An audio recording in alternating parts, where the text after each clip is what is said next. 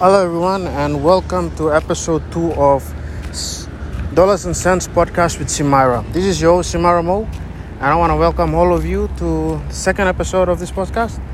And in this podcast, I will be reviewing another book, another classic book about finance. And this is a very simple book, but it conveys such a very powerful uh, message basic message in finance that I believe everyone who is successful, everyone who is financially free,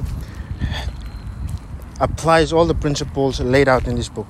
Now, the first takeaway from this book that I received and I've, you know, implemented is to pay yourself first. So basically, the book is about the richest man in Babylon.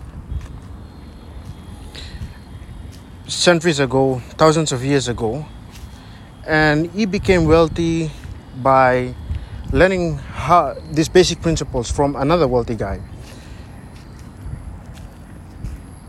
The first principle that he learned was to pay yourself first. So he asked this this this guy who wanted to become wealthy asked another wealthy guy. He said, "What's the secret to wealth? How did you become wealthy?" And the wealthy the wealthy the wealthy guy's response was in order for you to become wealthy you first have to pay yourself first okay? So the first thing that you need to do is to pay yourself first. A part of all you earn is yours to keep. That's what he told him. And he was like that doesn't make any sense at all right? Because everything that i earn is mine to keep. The wealthy guy said no if that is true, then if you wouldn't spend your money on anything, right? You pay your baba, you pay your, your your, grocery, you know, you pay for the meat, the butcher for the for the meat that you eat every time. So every time you earn money, whether there's a job or any form of income, you always pay other people first before you pay yourself. So, the first principle and the first takeaway from the book that I received that has helped me a lot is the principle of paying yourself first. It doesn't matter what job you have, you have to keep a part of what you earn is yours to keep. You have to learn to pay yourself first. That is the most important principle that very successful people apply you will see that people who are very financially literate save their money. Now people will you it's become a cliche nowadays that people say why are you saving when the government's printing a lot of money the sh- you know a lot of the trillions of dollars and trillions of whatever currency has been printed by all these central banks?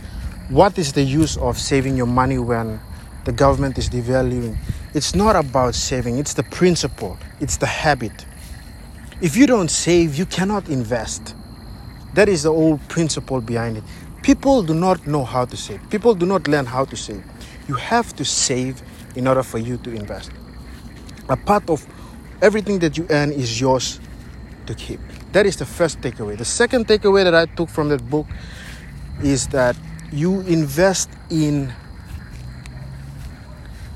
when you're trying to make an investment, so after you saved enough money for you to make an investment, you only give your money to someone who has already done what you want to do, or you invest in something that has that has a calculatable risk and return. You don't just invest your money or give your money to someone who doesn't know how to. A lot of people make this this, this mistake. Someone tells them that they can get them uh, a 20% or 30% return or 100% return in the stock market, the real estate market, and people just fall for it. People just go and put their money into it. I mean, it's just ridiculous. It's, it's ridiculous. And a lot of people lose their money because they're giving it to people who do not know how to invest. Most of the people today online do not practice what they preach, right? Most of them became wealthy by selling people how to become wealthy when in fact none of them have done the things like some people selling you how to start a business online when in fact none of them have even started a business online none of them have any experience starting a business online. So that is the problem. The problem is that most people give money to people who haven't done any like haven't started a business or haven't invested in their life.